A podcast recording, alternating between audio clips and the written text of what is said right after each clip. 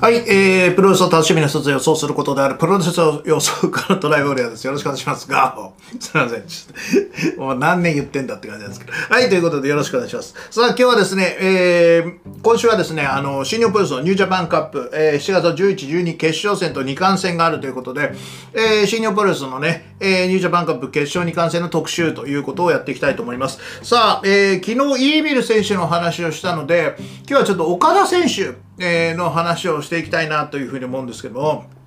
えー、今日、まあ一応あの、タイトルちょっと変えてるかもしれないんですけど、一応ですね、まあ岡田選手が、まあ圧倒的有利であると。えー、あとは新日本プロレスの LINE ですかね。LINE での優勝者投票ですね。それも、確か1位、1位でしたね。あの、ヒロム選手を抜いて1位だったんで、まあ岡田選手が優勝するという予想が、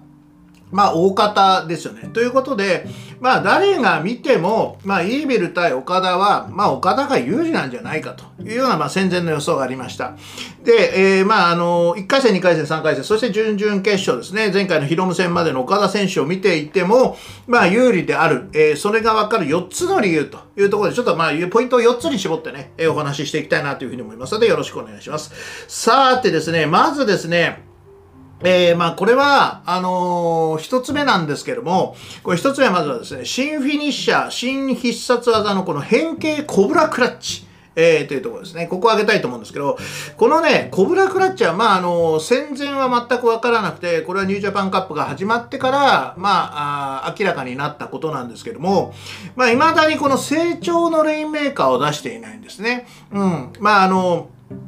この前は、まあ、リストクラッチみたいな感じでね、まあ、ずっとあの、手をね、えー、握りながら、まあ、あの、レインメーカーを初めてね、まあ、出したんですけど、まあ、それはやっぱり IWGP ジュニアヘビー級チャンピオンへの敬意という部分もあると思うんですけど、えー、ただまだ正調の、えー、まあ、後ろにね、えー、回してね、ぐるっとやってからガッてやるっていうですね、まあ、正調のレインメーカーを、まあ、まだ出していないわけですね。正調のレインメーカー出して。さあ、これがいつ出るのかかっていうところなんですよね。それと、意外とこの変形コブラクラッチという技がですね、まあ非常にいい、えー、フィニッシャーになっていて、なんていうのかな、3カウントで勝つよりも、えー、相手を失神 KO させる、あるいはギブアップさせるっていう形の勝ち方っていうのが、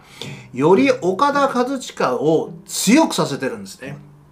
そして今のもう、えー、完全無欠の岡田和親にとっては、3カウントフォール勝ちよりも、やっぱりその、特に格下の選手には、もうギブアップ KO ですね。失神させるっていうような、その、勝ち方の方が、まあ、よりこの岡田和親っていう、その、まあ、これからまあ偉大なレスラーですね。まあ、まだ、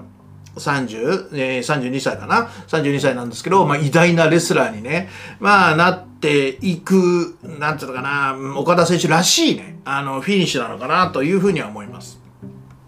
で、えっ、ー、とですね、うん、まあ、やっぱりこう、一見地味に見えるんだけど、このやっぱり終わった後に、こう、ぐたってなってしまっている相手をですね、目にですね、こう、大きな体で、まあ、特に今ね、あの、下からのアングルが多いんですね。この、やっぱ会場、今無観客なんでね。まあ、そういう意味では、より岡田和親っていうのが、すごく偉大で壮大なスケールにね、まあ見せるということで、意外と技自体は地味なんですけど、やっぱりフィニッシュが終わった後の勝ち名乗り上げている時は、やっぱレインメーカーで勝つよりは説得力があるかなという感じですね。なので、まあ、あの、非常にいい、あの、こう技をね、締め技なんですけども、いい技を選択したなというふうには思います。はい。これが一つ目。さあ、そして二つ目なんですけども、これも、まあ、ニュージャパンカップ中に、えー、言っていたことなんですけど、まあ、特に、ヒロム選手に勝った時かな、えー、その新たなですね、数値の目標を言ったんですよ。で、これが、えー、ロスインゴ3連勝っていうところですね。これが、要は、えー、今回ヒロム、え、次イービル、そして内藤。まあ、なんか、なんか、内藤選手みたいなんですけど、イービル、真田みたいな感じでね、まあ、ヒロム、イービル、ナイトみたいな感じで、こう、いいナイトみたいな感じでね。あのー、まあ、いうことで、これ、ロスインゴ3連勝。えー、っていうですね、ことがあって、で、これね、岡田選手ね、こうやってね、数字の目標とか、こういう目標を掲げた時のね、岡田選手っていうのはね、めちゃくちゃ強いんですよ。うん、まあ IWGP のもちろんね、防衛記録、まあ本人はあまり気にしてないっていうふうに言っていましたけども、えー、まあ12回でしたっけね、うん、それを塗り替えた時とか、まああとは、その、まあ、前回もそのニュージャパンカップ、去年のニュージャパンカップですね。そして J ホワイトまで行くのにあといくつだっていうことね。あとは、えー、まあもちろん G1 クライマックス、えー、1勝、2勝ってね、あの、いつもね、こう、高い声でね、えー、叫んでいますよね。まあ、いうところは、まあ、あの、非常にやっぱり数値の目標を出すと、まあ、彼ほとんども上げないですよね。G1 もほとんどいっぱいしかしなかったですよね。あの、イブシコータと当たるまではね。まあ、それぐらいいい、あの、数値目標をとか目標設定をすると、まあ、異常な強さ、まあ、ただでさえ強いのに、うん、すごく自分のモチベーションをね、上げて、えー、自分の中でも、こう、も盛り上げていくっていうところがね、非常に重、うん、うまいというふうに思います。えー、さあ、続いて3つ目の話をしていきたいと思うんですけど、この3つ目はですね、えー、まあ、観客入り工業が、これ、やっと初めて再開されるんですね。4月11日。4月11日に、えー、まあ、3ヶ月ぶり、まあ、アフターコロナで初めてお客さんを入れるんですよ。初めてお客さんを入れる工業のラストの初マイクですよ。マスターマイク。これはやっぱり岡田和親になるんじゃないかなっていうね、あの話。まあそれが一番絵になりますよね。なので、まあこのえ最後に優勝して、初めてアフターコロナでお客さんが入った時にお客さんがいる中でマイクを持つのはやっぱり岡田選手の方が絵になりますよね。うん。あの、構成的には、番組の構成的にはいいですよね。っていうところで、まあ、岡田選手が、まあ、あの、うん、マイクをね、取るっていう形になるっていうのも、まあ、なかなかこう、ちょっと有力な説ですね。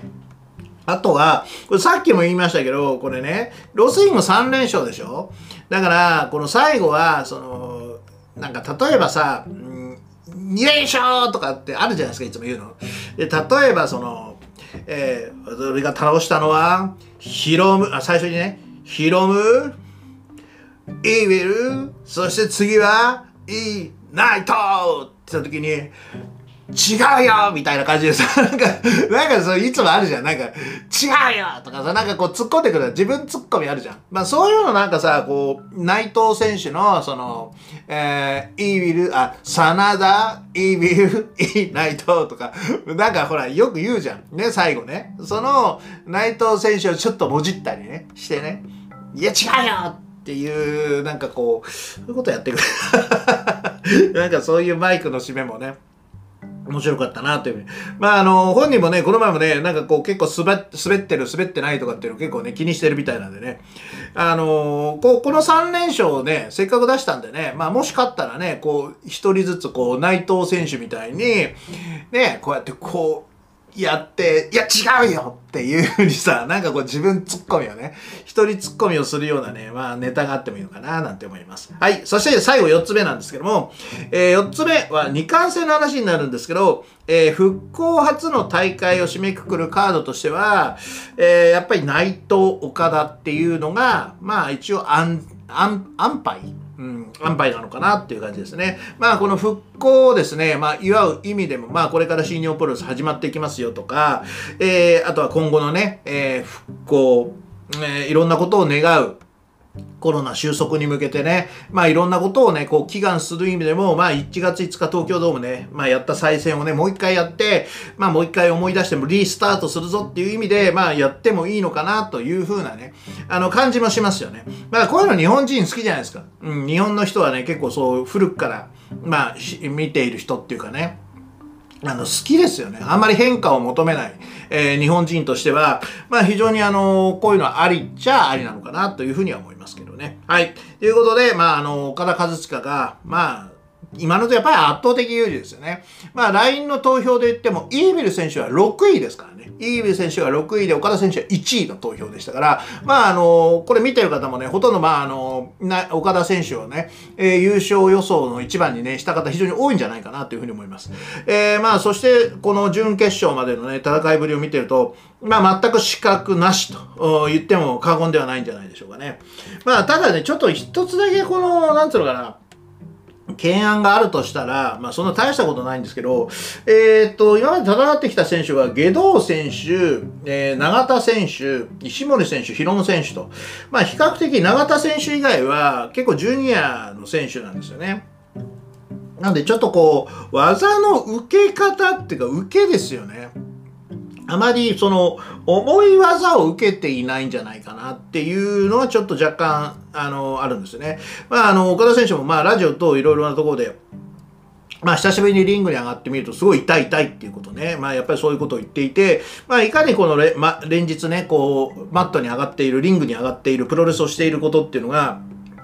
非常に重要なのかっていうところを、まあ、あの、解いているわけなんですけども、あの、まあ、これもまあ、まさしく言えるんじゃないでしょうかね。まあそういう意味では、まあ、イーベル選手の方が、まあ割と大き大型選手とやっていて、まあ結構技も受けているんですよね。うん、もちろんあの、えー、まあいろんな、いろんな痛みを与えている いろんな痛み、痛みを与えているんだけど、まあ、あとはその、椅子攻撃とかもね、そんなに、まあね、下道選手の時一回されたのかな。あとは、金敵もそんなにやられてないっすよね。うまあそういう意味では、まあもしかしたらそのイービル選手のこのいろんなね、えー、まあ椅子だり、えー、急所攻撃なんていうのは、まあもしかしたらこう結構意外と今までそんなに味わっていないので、まあもともとその、あの、復興、あ、コロナが始まる前までもそんなに受けていないんでね。あの、ローブローの名人、達人の矢野さんは同じチームだからね。なので、あんまり反則するのも鈴木軍とやるぐらいしかないんで、そんなに金敵も受けないんですよね。まあそういう意味では、うん、若干ちょっとこう、その辺の不安はあるかなという感じでございます。ただ、えー、まあ岡田選手が圧倒的有利なのはもう変わらないですよね。うん。岡田選手が負ける絵が浮かばないですもんね。うん。だってもう本当に内藤選手に負けた以外はほとんど見たことないですもんね。本当に年に1回か2回ぐらいしか負けない、えー、オカダ選手なんですけども、さあ、それとね、あの、 EVIL 選手、さあ、何が何でもの EVIL 選手の、まあ、戦いぶりということがどうなるかっていうのが非常に楽しみでございます。はい、えー、こちらの予想に関してはですね、えー、あの、オンラインサロンの方でもちろんやっております今、ノートの方でね、あの、単品でオンラインサロンの動画を販売しております。えー、イービルの決、イービル対岡田の決勝戦、まあ、イービルがどういう風な作戦に出るのかっていうところを動画にしております。あと、私の、えー、決勝戦、えー、2冠戦のね、えー、予想、これはもうニュージャパンカップ始まる前にもう作ってます。6月の13日に撮ってるのかな確か。すごく早く撮ってます。はい。それ今のところ当たってます。はい。ここまで全部当たってますから。えー、決勝とね、えー、二冠戦もね、えー、おそらく当たるんじゃないかなというふうに思います。私はどっちをそうしてるか、そちらの動画で ここでは言わないですから。はい。ということでよろしくお願いいたします。さあ、あとはですね、えー、6月の11、12、えー、日ですね、大阪大会が終わった後にはですね、えー、まあ、記念のライブということで、まあ、ちょっと有料なんですけれども、えー、有料で、えー、私はこのライブすぐ全試合の速報と、11日は予想、12日はその後の、えー、まあ、おそらく2冠戦が終わった後の次の挑戦者とかね、えー、予想を必ず両方していきたいなというふうに思いますので、えー、どうぞ楽しみにしてください。こちらチケットね、えー、概要欄の方から販売しておりますのでよろしくお願いします。これを見る方法はオンラインサロンに入会すれば無料で見れますので、オンラインサロンに入会するか、えー、下の、えー、チケット、ベース、えー、店舗にありますけども、概要欄にある、えー、リンクから、えー、事前の前売りのチケットを購入していただきたいなというふうに思います。一応当日もね、えー、当日券がありますけども、あの、ちょっと今の方が値段はね、お安いのでね、もし、あの、あらかじめもう見たいと持っている方はチケットの購入ね、早めにお買い上げいただくとお得だと思いますので、どうぞよろしくお願いします。えー、概要欄にね、リンク貼ってありますので、どうぞよろしくお願いします。えー、あとはですね、えー、7月の10日、うん、金曜日は一応前夜祭をやろうかなというふうに思っております。こちらの YouTube でね、これ皆さんが見れるようにね、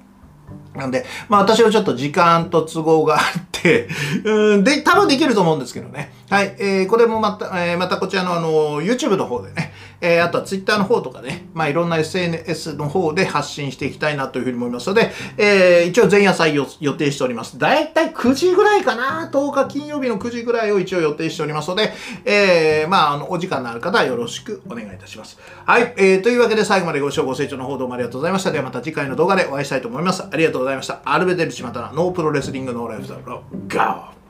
どっちが勝つのかなえー、優勝パックね、えー、予想パックお買い求めの皆さんはね、本当にどうもありがとうございます。これ追加記事になりますから、えっ、ー、と、このイエビルなんですけど、えー、まあ、決勝戦ですね。決勝戦をどう進んでいくのかっていう話をしていきたいと思います。すると、大阪にはもう一つサプライズが用意されているかもしれない。